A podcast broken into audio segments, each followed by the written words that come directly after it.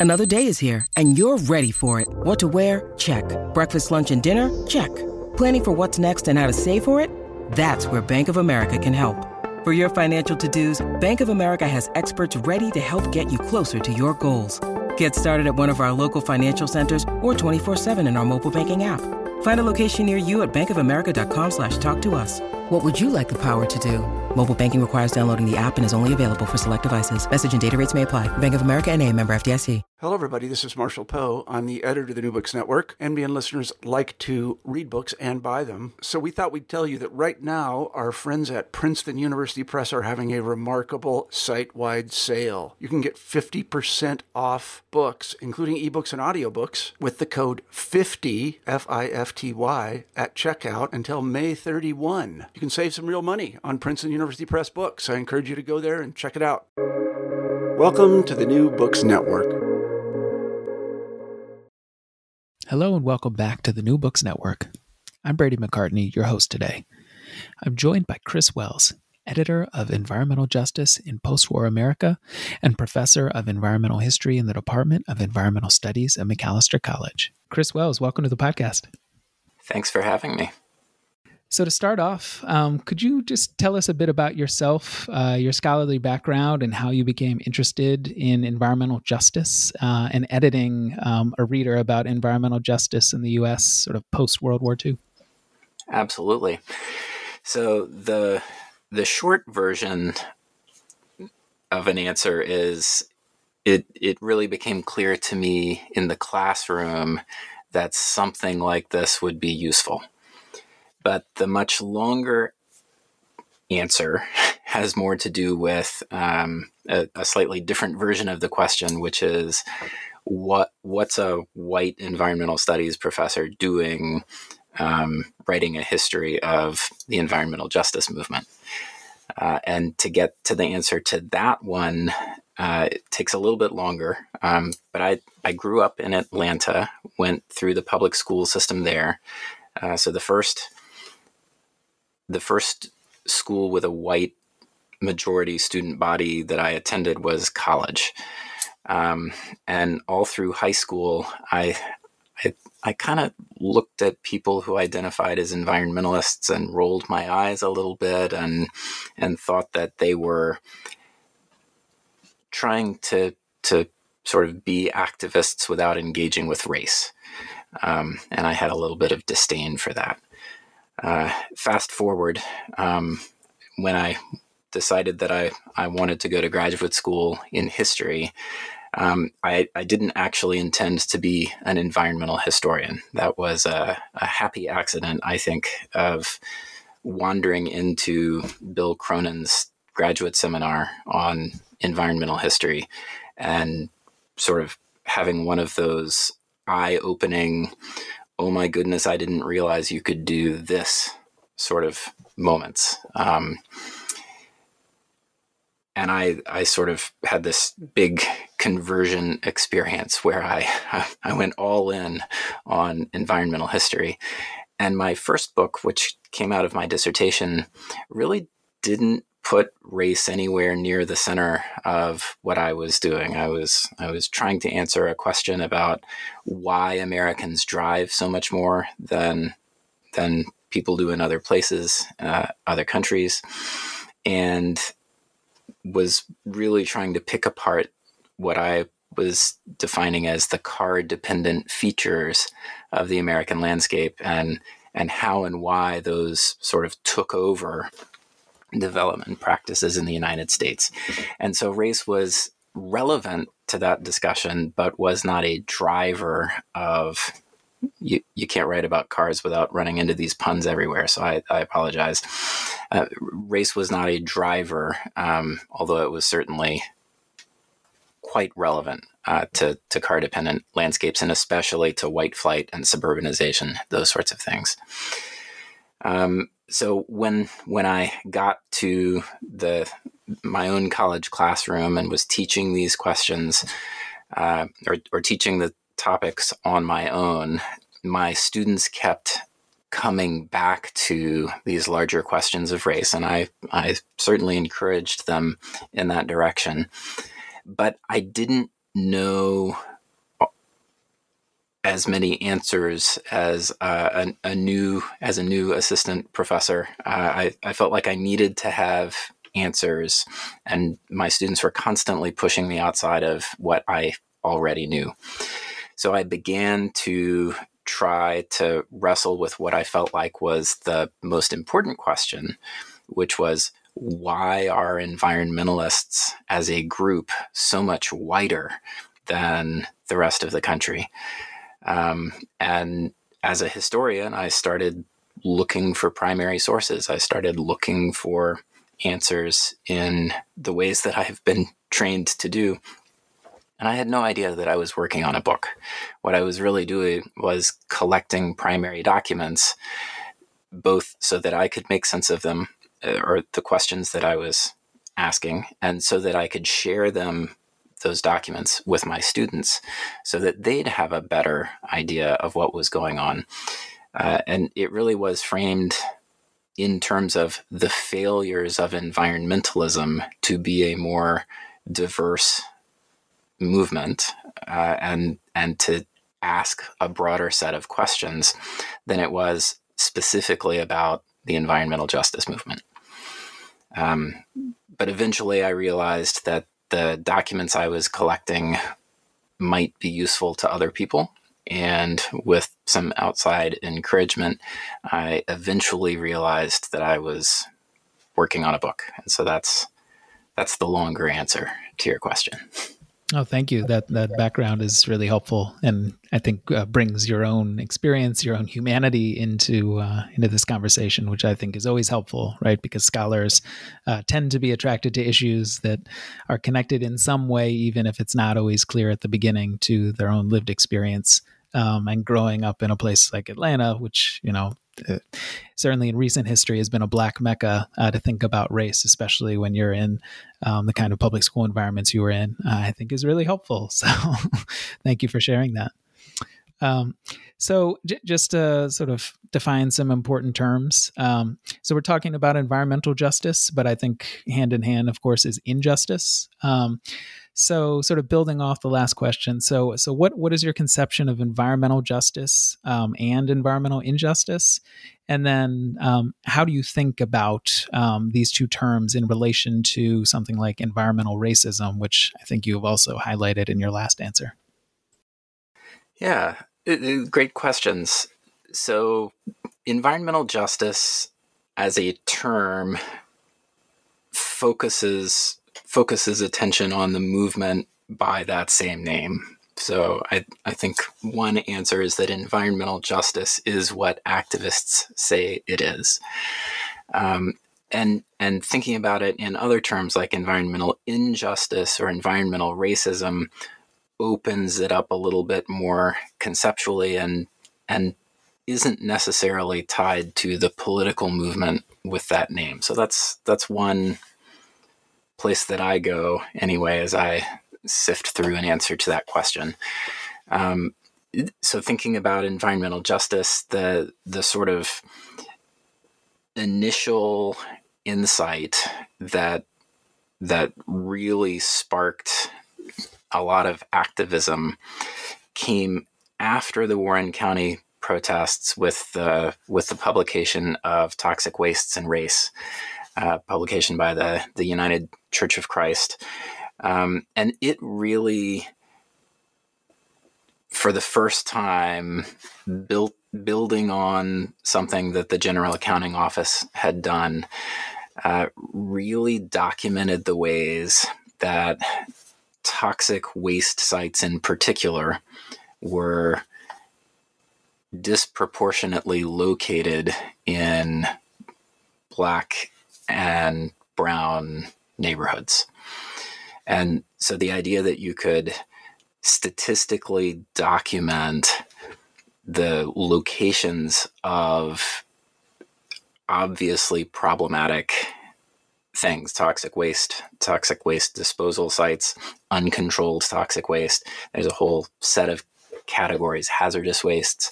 The idea that you could show that these things were systematically and disproportionately located in particular kinds of neighborhoods, um, so much so that the single best predictor of whether any individual would live in a place where they might be exposed to the, such things was race. This was a, a revelation. And that that insight that burdens are not distributed equally across different geographies was sort of crucial for the the early activism. But you'll notice I said that, that this report came out after the Warren County protests, and I feel like I should talk a little bit about those because they demonstrated that environmental justice is about much more than just unequal burdens. Um, that you know those documentable patterns of disproportionate exposure for particular groups of people. Uh, so the the quick version of the Warren County story is that uh, there was a, a, a, pair of guys who uh, were in a business that had a lot of toxic stuff, in this case PCBs, and they didn't want to pay to get rid of it safely. So they decided to dump it. And they ended up rigging up a giant tank hidden by a box on the back of one of their trucks. Uh, and, and they literally ran a spigot from the tank to the side of the car and they drove up and down the highways of rural North Carolina uh, to get rid of uh, these PCB laced transformer liquid for electrical transformers. And it just created a huge, awful, toxic mess and the state was on the hook for cleaning it up. And when they did, they had to, after they'd collected all of the material, they needed to put it somewhere. So the Warren County protests emerged because a very poor, heavily African American county, Warren County, was chosen over its objections.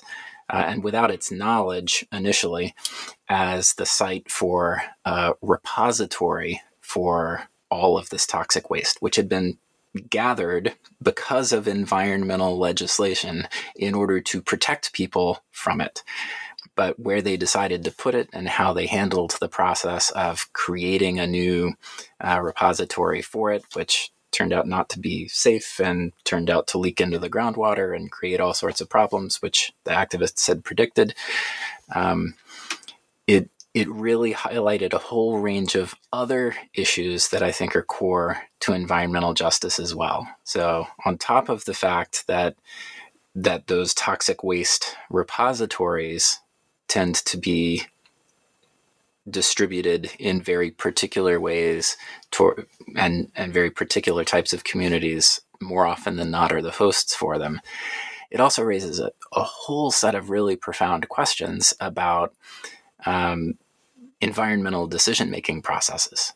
So it was it was an environmental cleanup that caused all of that toxic waste to be gathered up and dumped on a poor black county in an unsafe way.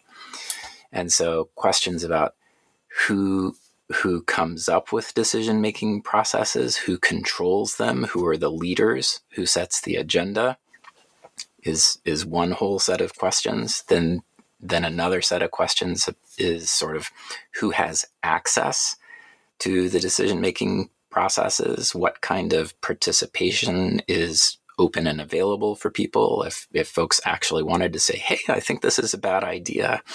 How is the system set up to accommodate those sorts of complaints? And then to resolve them who gets to adjudicate them. And and then there's a whole set of questions about whose knowledge, whose environmental knowledge gets privileged in those processes? Is it experts and government bureaucrats, or is it the people who actually live near a place or in a particular environment and who are being asked to carry the biggest burdens of some change? So, all all of those things, so from the unequal distribution of burdens to the very specific ways that environmental legislation can actually increase the burdens on particular groups of people and the ways it controls access to decision making, I think is is all a huge part of what environmental justice is.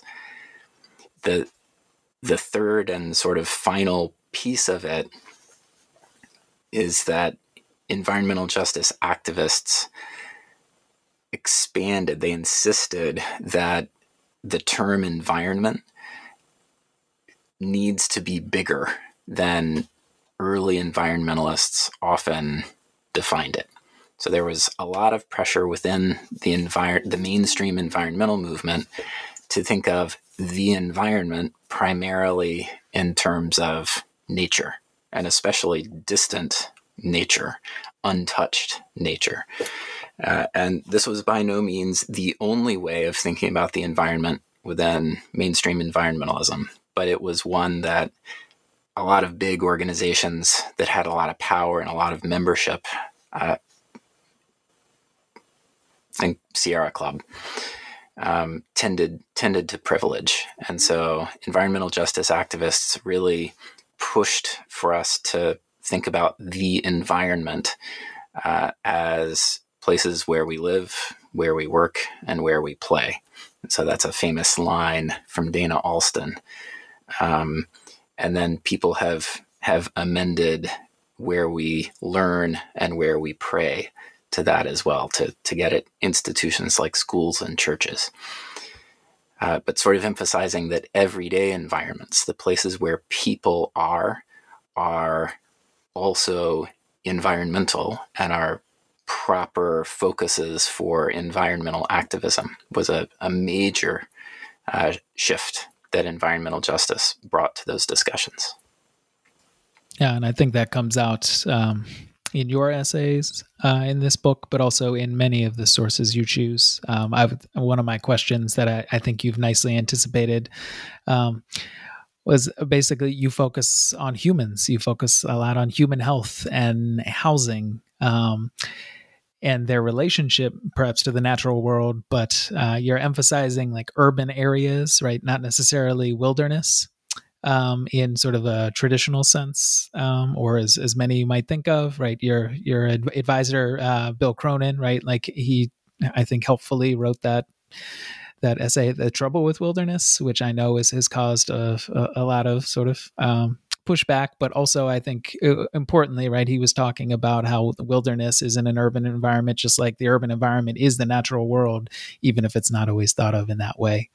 Um, so, so yeah, so you you've nicely anticipated that question, so I won't belabor that point. Um, but I, I think you know it, you you bring up topics like block busting, for example, um, which which I don't know if you want to describe that, but you know your emphasis on housing and redlining and sort of these policies that shaped neighborhoods so that the the people who could live in certain environments were restricted. Um, you know, you focus on racial covenants, and this is an environmental justice reader, so that makes perfect sense to me. But if someone were to you know come to this book and and eh, sort of place the emphasis on environmental, they might be surprised that um, you are really focused at different points, not not throughout the book. Um, uh, but on environmental spaces that are often urban um, or, you know, uh, I guess it just, yeah. yeah.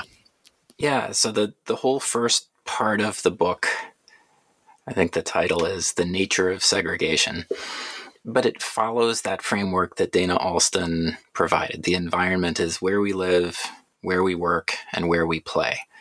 And so it's a, a collection of documents on housing, um, on workplaces and on recreational opportunities. And the focus is segregation. I mean, there's the, that's the word for what I'm what I'm talking about. And I guess there's an implicit argument. Readers don't don't really have clear arguments because the the voices are speaking for themselves. But the framework for selection cer- certainly was um, based on an important premise. And the premise is that when you are talking about disproportionately distributed environmental burdens, you're basically saying some places have burdens and others don't. And so to have environmental justice problems where people of color, where BIPOC individuals are disproportionately exposed to environmental burdens, it means that you actually that my premise is that segregation, which gathers BIPOC people into particular places, is a precondition for environmental injustice. Because it also happens to be those places where BIPOC people have been uh, conf- confined is the wrong word. In certain historical contexts, confined is the right word, have been pushed, have been constrained, have been uh, guided by big institutions and laws and practices, right? The, the forces that create segregation are also the same forces that put environmental burdens in the places where they have put uh, those those BIPOC people. Um, so segregation turns out to be really important for understanding environmental injustice, at least for the way I understand it. And and so the first part of the reader really does lay out some of the legal and institutional and social practices that created and enforced segregation with an eye on how that connects to environmental injustice. So that that was a very deliberate choice on my part that that reflects one of the ways I think about what environmental justice is, how it functions spatially uh, segregation is just a, a really big and important piece of that to my mind. Absolutely, and I, I think there's there's sort of a natural counterpoint um, in the reader um, where you you talk about solidarity movements and um, you include sources where you know your speakers, your writers um, are referring to sort of interracial, multi-ethnic movements and how to build sort of common cause, um, which I think is is helpful in how do you address segregation. Right, it's it requires a lot of people who are involved, if not everybody who is involved, sort of in that dynamic. Right, you can't just have sort of the people who are being segregated apart from sort of the institutions that are trying to segregate these other communities away from them. Right, I think they go sort of hand in hand if you're going to address these issues. That's right. And and to sort of go back to the questions that I was running into in the in the classroom, which are really about the the failures of environmentalists um, in the 70s, 80s, and 90s to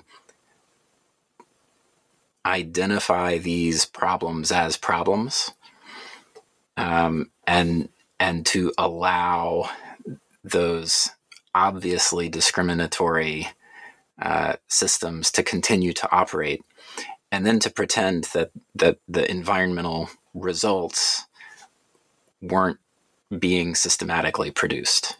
Right. That that that was the big issue. I think uh, that that drew me into all of this.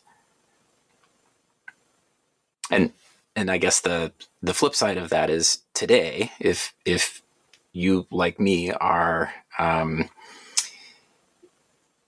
occupy an incredibly privileged um, position.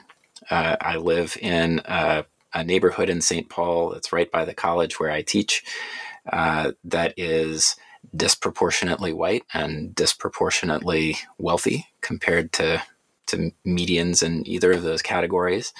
Uh, it has a lot of environmental amenities. It does not have a lot of environmental burdens.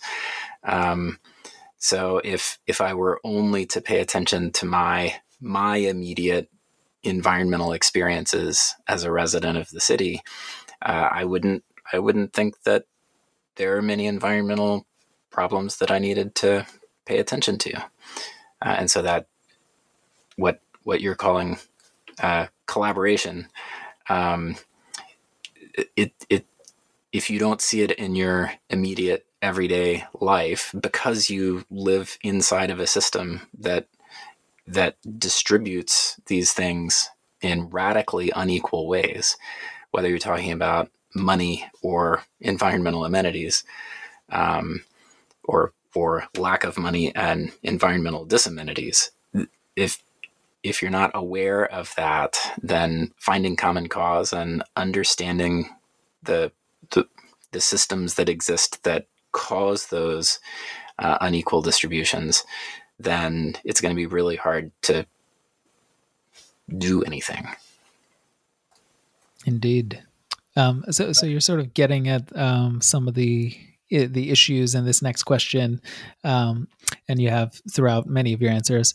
But, but how does the environmental justice movement sort of overlap or differ from the civil rights movement and the environmental movement, right? Because I think, I believe uh, in your opening essay, or maybe it's Paul Sutter's essay, right? There's this discussion that the environmental justice movement is sort of, uh, I guess maybe it's the Washington Post quotation, where the civil rights movement and the environmental movement sort of got married and the environmental justice movement was born, right? Um, so I don't know that that's the best uh, metaphor, but um, we can discuss.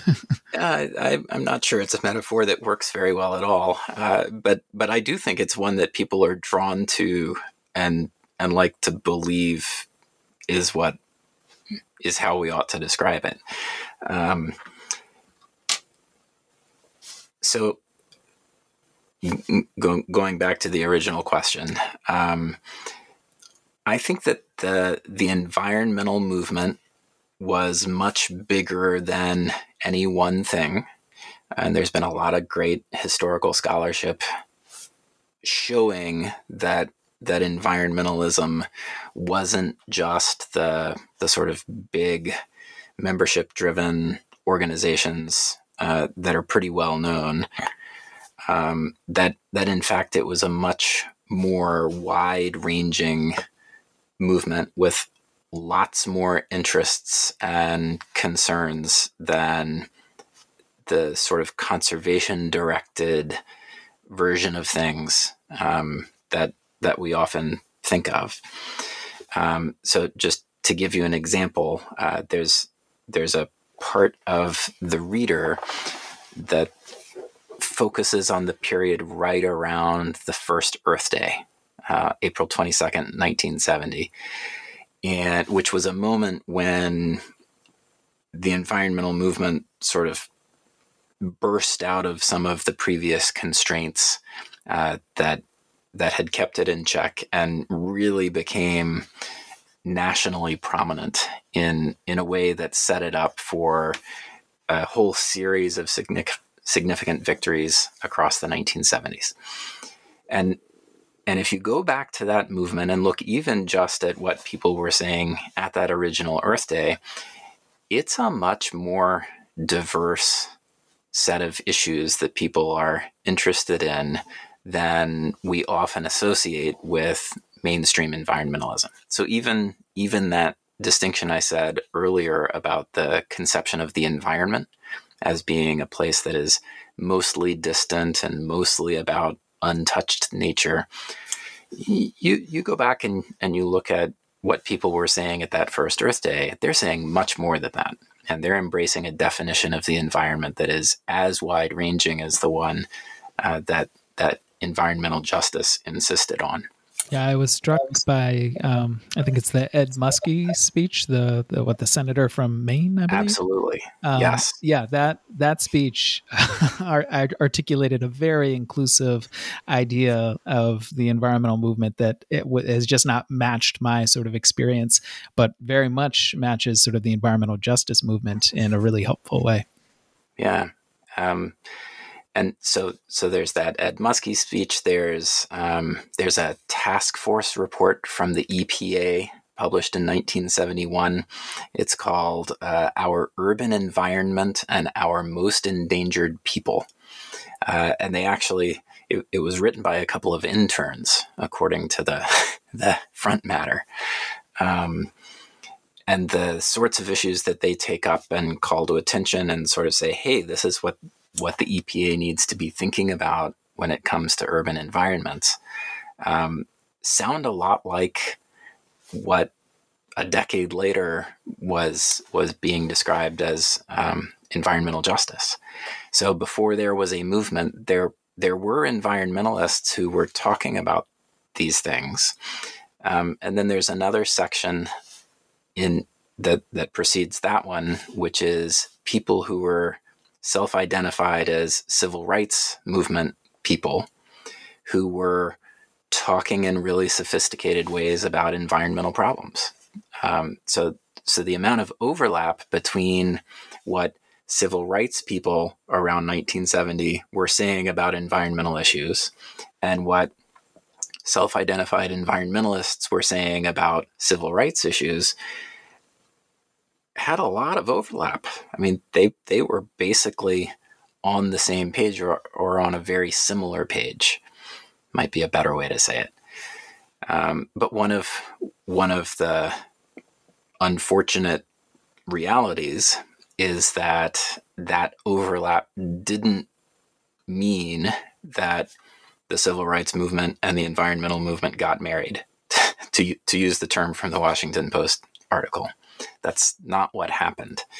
And so the, the sort of social justice approach that had been important early on in the in the early 70s started to get pared back and and to be refocused on other things and the the interest among civil rights leaders in what we might think of as environmental problems began to get pared back, uh, and and so those movements never quite came together in the way that by going back and looking what people were doing and what they were saying, it appears they could have.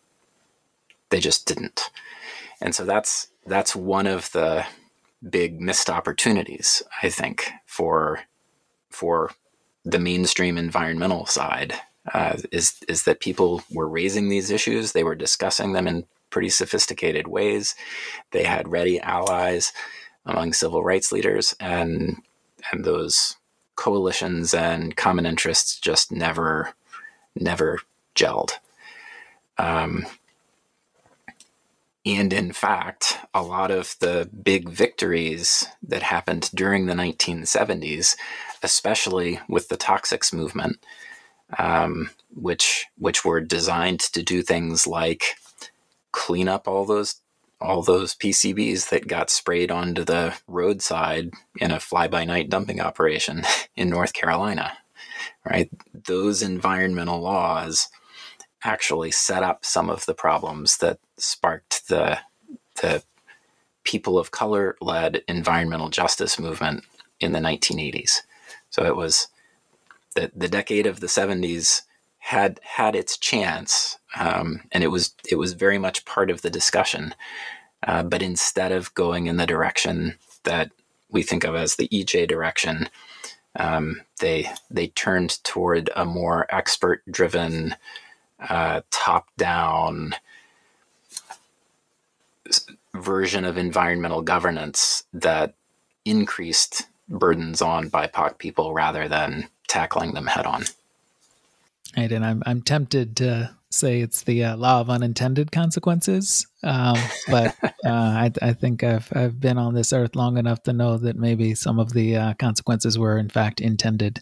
Um, yeah, you, you asked about you asked about environmental racism earlier, um, and I I think that's a term that captures maybe the the intentional versus unintentional dimensions.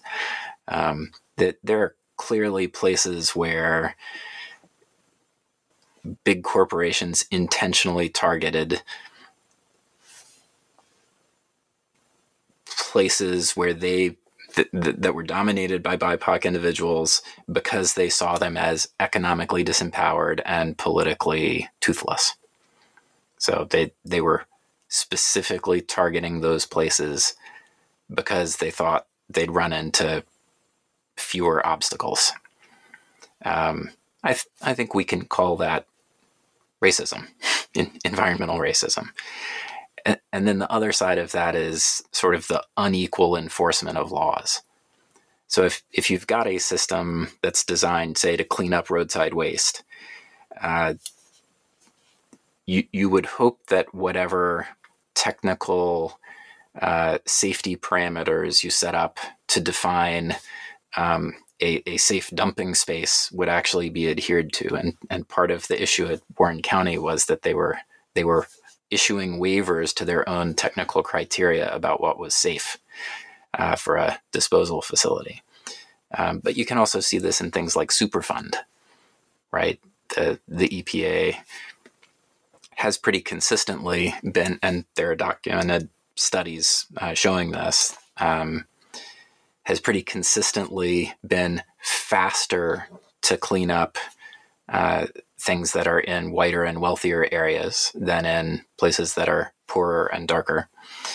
Uh, it it has also issued heavier fines for polluters in the former rather than the latter. Uh, and so, so that question of unequal enforcement, the law, the law can look like it is going to be applied the same to everybody, but if the enforcement is unequal, then and and is unequal in ways that reflect clear patterns, I I think you can ascribe some intentionality to that. Yeah. Uh, again, indeed. um, so you you handpick sources from a variety of archives and eras uh, for the reader. Um, podcasting is an audio medium, um, so, would you mind describing a favorite source or two? Um, since our, our listeners are, at least at this point, are not yet readers of this wonderful reader? Yeah. Um, well, you you mentioned Edmund Muskie's speech on Earth Day in 1970. Uh, that that's one that I still like to go back and look at because it it highlights the the the missed opportunities. I think in in pretty powerful ways. These are things that people knew about, were talking about, were being urged to take seriously, um, and and that was the path not taken. Um, I, I, think there are a lot of sources that that stand out. Um, I don't know. I th- I think about the the national parks sign pointing to the area that it, it had formerly designated as a Negro area uh, in Shenandoah National Park. So just to to see the open segregation being practiced in the national park system, I think is pretty powerful. Um, there's a there's a 1972 survey that the Sierra Club conducted of its membership. It had 140,000 members or so in 1972. And one of the questions that it asked was whether club members would like to, whether the club should, and here I'm going to read it, whether the club should concern itself with the conservation problems of such special groups as the urban poor and ethnic minorities. And it reported that 58% of those polled opposed the club uh, going in that direction. Although it did note that a majority of members who were 35 or younger supported going in that direction. It was only 54%, so not, not a resounding majority, but a, a clear majority. Um, and, and even just thinking about how they worded that question, uh, so problematic. Uh, but, but it really highlights the ways that these were questions that people were talking about. Is this something we should do? I mean, they actually polled polled their members to to see um, and and we can see that the overwhelming uh, answer was no, we shouldn't. Um, shortly, or, right after reporting on the demographics of the pl- club, which are whiter and wealthier than average in the United States. So I, I think that there are various sources like that that are sort of powerful in the ways they encapsulate various various issues that thread through the reader. Yeah, I, I think I've already sort of shown my cards, but the uh, the block busting uh, section where you have this, I get like is it appropriate to call him a realtor? Um, yeah. I, am not sure exactly what his title is, but where he's describing basically what I guess selling a home um, in a white neighborhood to I think a, you know a family of color or you know a black family, and basically him outlining the process of sort of I guess changing a neighborhood is maybe the most diplomatic so, way. so cynical. so cynical. And yet I, I can also like that that guy totally exists, right? He, he exists today, no doubt. Um, you know, as somebody who grew up in Washington D.C., like I I definitely encountered that guy growing up um, as I saw DC transformed, you know, in the late '90s to its current state, uh, where it was a majority black city, and now it's I, I believe officially, um, you know, um, black folks are not a majority in the city, and that was 20 years. And black busting felt, uh, you know, whatever term we'd call now, gentrification might be a useful, you know, maybe not exactly the same, but certainly a related term. Um, I would also point out that uh, you reminded me of uh, Van Jones before sort of his CNN days. Ah, in yeah, the Green that's for a great All one. speech. Yeah, that, what I guess at Power Shift uh, 2009, I think it was. Yeah, the keynote from Power Shift. That was a really powerful speech. You can find it on YouTube. So anyone who's listening to this and doesn't have access to the reader, go go look up that speech and watch it on YouTube. Yeah, you can see why the Obama administration wanted him to be the green job czar. Um, he may, I, I, I, forget the date on the uh, on the speech, but that he may have been serving in that role or about to transition. Um, of course, before he was, uh, yeah, uh, involved in uh, sort of made up political scandal as far as I'm concerned, and then lost the job and is now, you know, sort of the, the CNN talking head that still is incredibly eloquent and um, I think is is a great messenger for all of his causes. But at that time, he he felt like he was talking in a way that I, I think could have led to the more inclusive sort of environmental justice movement. Um, I think you know Ed Muskie and others were sort of articulating in 1970. So. Yeah. Yeah, there's there's one other. Uh, I realize this is one that I have on the door to my office, um, so it seems worth worth calling attention to. Um, so it's called "From One Earth Day to the Next," uh, and it's it's an image of two different people at a podium, uh, and so in the left panel, there's a sign behind a a guy at the podium that says EPA. And the speech bubble is you have to be patient, these things take time. There's a bunch of angry people out in the crowd holding signs that say clean air now, stop the dump, um, green earth, and, and it's labeled environmentalists across the bottom. And then in the right panel, it's the it's the same lectern but the EPA has been replaced with a sign that says Green Earth, and instead of EPA, it says Environmentalist. Uh, and the speech bubble says you have to be patient; these things take time. And in the audience, we have a, a bunch of people labeled minorities, and their their signs say environmental justice, minorities dying from toxic wastes. Um, and and that that juxtaposition and and talking about who has power and who doesn't and when and the the sorts of things that they're trying to get powerful people to pay attention to um, is is one that immediately jumped out at me when I saw it. Yeah, I, th- I, think the larger point is uh, listeners really need to track this reader down because there are so many visuals, right? There's there's a lot of text, but there are visuals like the Shenandoah sign um, that you just sort of have to see to believe. And you know, while some of this stuff is certainly in archives and you can track it down, um, I think this this reader does a nice job of sort of making connections and sort of making uh, not so obvious connections as well. Um, so uh, well, I have some process questions, but I I, I do want to um, sort of stay on content for uh, at least one more question.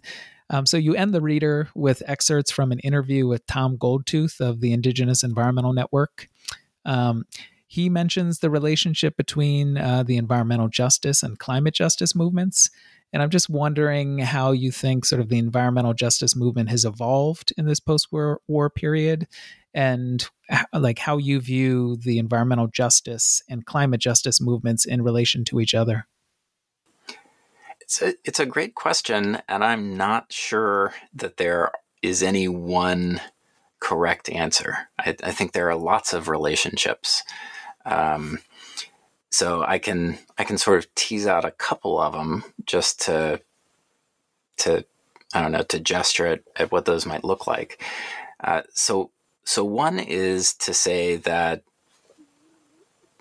what we might think of as classic environmental justice work, which is fighting toxics and uh, sort of the ways that they are aggressively located in in places whereby people live and work and play, um, continues to be a a huge and vibrant part of what environmental justice activists do.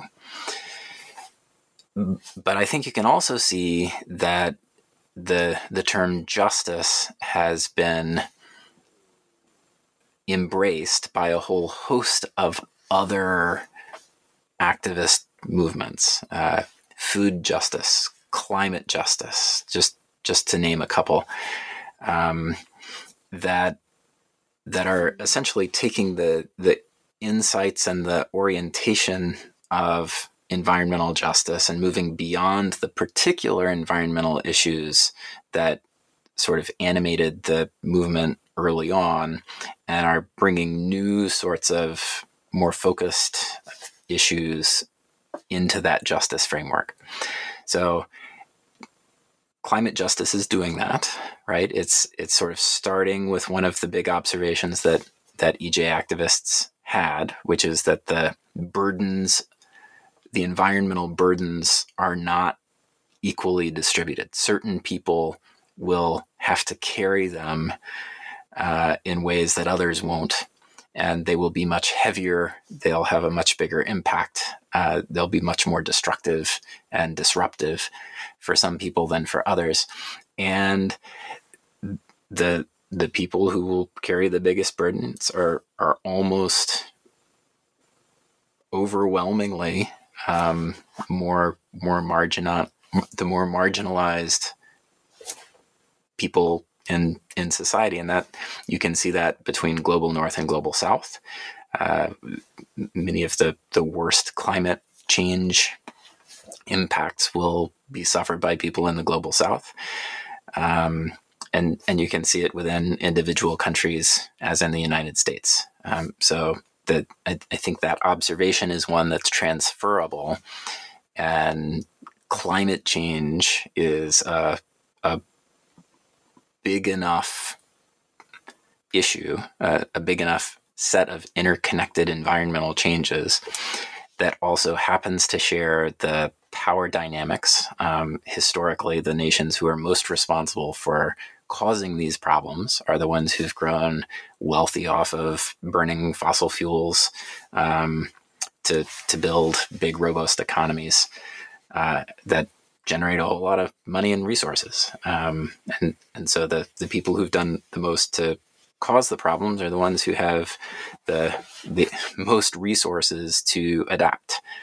Um, the ones who have done the least to cause it are the ones who who will suffer the the biggest burdens. So there's an obvious parallel there, even though the the issues are quite different from say, hey, you're locating a, a toxic waste disposal facility that's going to leak PCBs into the groundwater near my house is is different from uh, the sorts of issues connected to climate change, and yet they're they're also entirely of a piece. Um, it's also true that many environmental justice activists have become climate justice movement leaders. And so there's a there's a direct connection between the two in that sense. It's it's a lot of the same people um, and and doing the same work just in new venues. So th- those are those are some of the ways that I think they they overlap and differ. Um, but I, I I think there are others there are others too. So those are more suggestive than conclusive. Absolutely. I, I, realize the climate justice movement is, uh, especially for a historian, uh, a very new movement, um, and it's it's hard to make any uh, sort of declarations. It's probably hard enough to say anything uh, declarative about the environmental justice movement if you date it back to you know 1980, right? So. um, so, so a more process-oriented question. Uh, the book was published in 2018. Uh, your most recent sources are, the, you know, date back to 2017. Um, so, so I guess sort of a three prong question, and um, uh, we are running out of time soon, but I, I want to make sure this this question is asked. So, is there a source that you didn't include at the time um, that you might now that you know because its importance is maybe um, you know more more obvious, um, or just something you weren't aware of? Um, and then, uh, sort of the flip side of that, like, is there a source you would add um, based on the last five years. Obviously, we've we've continuing to go through the COVID nineteen pandemic, so there's there's a lot of environmental justice connections. Um, so, sort of a, a, source that existed at publication um, that you might consider now, and then sort of in the last five years, is there anything you would clearly want to add to this? Yeah, absolutely. That's the that those are both great questions. Um, I think on the I'd have loved to do it and wish I could have list. Um, that list is way longer than we have time to go through. um, and so partly, partly the answer is about having to whittle things down to meet a certain kind of um, end product. Um, but copyright is such a huge issue for a project like this. Um, I spent and and I wish I were exaggerating. I I spent almost as much time working out all of the copyrights to be able to publish this as I did um, making decisions about what to include or not. Um, they, it, it was just an enormously time consuming and difficult process and there's there's just a huge long list of things that I couldn't include because of copyrights. So so I think those would actually be at the top of my list. If you could if you could go back and include anything, what would you do? It would be things off of that list rather than something more recent. Um, I do think though that from the last five years, the the COVID nineteen pandemic has brutally highlighted the inequities in American society um, that are sort of at the at the heart of the reader. And I think there are there are definitely sources on that topic that I would want to include if I were doing it today. Um, but rather than tell you what I would pick, this is actually, I think, my favorite assignment for the book uh, is, is to say, well, you know, if if you could add a section, what would you focus on? What sources would you use? What where would you look? what would you want to highlight? Because those are really the questions that matter. And I'm I'm one guy. I'm I'm a white guy. I'm uh, an environmentalist, um, wrestling with a very particular question about the failures of this political movement that I support uh, to to do things that I really wish that it had done, um, and to figure out how to do those things now in the present. Right. So that's that's the frame that I bring to this. But I think that that anyone coming to a collection like this uh, ought to pay attention to their own questions. Um, and and so I'd I'd turn it back on the reader and say, what would you add? What what should be in here that's not? Where would you find it? I think those are all important questions. Fair enough. Um, as as you were giving that response, I, I started sort of toggling through, you know, a variety of sources. Um, and I, I, should probably hold off and not say anything. Uh, but I, am tempted to say, um, you know, we, we were chatting about uh, the difference in budget uh, for a podcast like uh, the New Books Network versus, say, the Daily, uh, the New York Times Daily.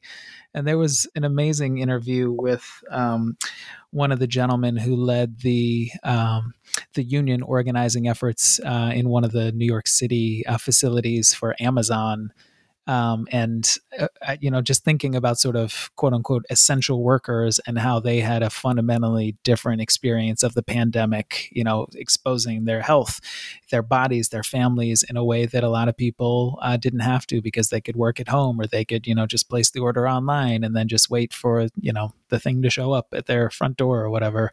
Um, I'm tempted to go in that direction just because I think it brings together a lot of the threads of this reader. But I, I will hold off uh, and really think about that. But I, I, I do encourage you to uh, to do an update or a second volume because I think this is such a rich source, and hopefully some of the items you wanted will eventually be in public domain um, because it's a shame that that would be sort of uh, something that keeps uh, significant historical sources out of a book um, with this yeah with this value to its reader. So, um, sort of last question.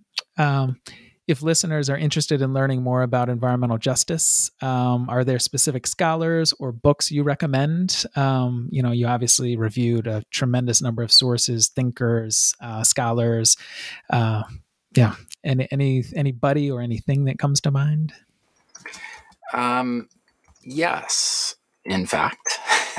so one of one of the kind of painful things actually of of doing a book like this is that it's it's entirely based on primary documents. Um, so it, it is not a, a deep engagement with the scholarship on the topic, at least not in a way that you can see in the in the reader itself. So I I think anyone who's interested in reading more, uh, there are there are a couple of people who've been hugely prolific uh, in their scholarship on environmental justice. Uh, so Robert Bullard is is one of one of those people who has been at this from the very beginning, um, and has has published a lot of stuff that's his own voice. But he's also been remarkable in bringing together lots of different people um, in edited collections. So you can pick up almost anything that he's done um, and and get get a sense of uh, things. David Pellow is another person who who's more recent, um, but who has done a lot of the same things that Bullard did. Um, in terms of sort of recent books uh, that that I've found really provocative and wonderful. Um, there's a new book called Waste, or a newish book called Waste by Catherine Flowers, uh, who's who's uh, spent a, a, big chunk of her career focused on um, human waste uh, and and septic systems in rural areas, trying to to deal with the public health and justice issues wrapped up in that fascinating book. Um, as Long as Grass Grows by Dina. Gosh, I realize I've never tried to say the name out loud. Gilio Whitaker, Helio Whitaker, G- Gilio. I, I, I wish I knew the answer. Um, but that's that's a wonderful book, um, looking looking at environmental justice in indigenous communities, providing a, a big history there. Um, a couple of more focused volumes. Elizabeth Hoover, The Rivers in Us, uh, looks at fighting toxics in a Mohawk community. Um, and Traci Brynne Voyles, Wastelanding on uranium mining in Navajo country. Uh, just wonderful, wonderful, wide ranging books um, that I'd recommend heartily to anyone. Absolutely. And just a plug for New Books Network, uh, Dina Helio Whitaker was uh, interviewed previously by one of my colleagues, um, I think late in 2021. So you can look that interview up. I will go find it and thank you for for telling me how to pronounce the name. Yeah, no worries. I, have been at a conference with her, so you know she she helped me. Uh, she clarified uh, the pronunciation, which is always helpful Um, right. Well, if, if she hears this, my my sincere apologies. um, and you wrote a wonderful book, so thank you. Absolutely. Um, I would also plug uh, Ellen Spears, um, who blurbed uh, your reader. Absolutely, and absolutely. I'll be interviewing her this summer, so uh, she will be in the New Books Network Environmental Studies feed um, in a few weeks. So another another fantastic book that really looks at the environmental movement side of things, and and the point that I was making about environmentalism being much more than the the big green membership organizations. I was thinking of her when I said that. So another another fantastic book. I had that feeling, but I didn't want to call her out. but this is a great time to do it. So, all right. Absolutely. Well, Chris Wells, thank you so much for uh, for joining me. And uh, yeah, that ends another episode of the New Books Network. Thank you. Thank you. That was my guest, Chris Wells, editor of Environmental Justice in Postwar America, published by the University of Washington Press. The book is now available online and in bookstores across the country. This concludes another episode of the New Books Network. Until next time.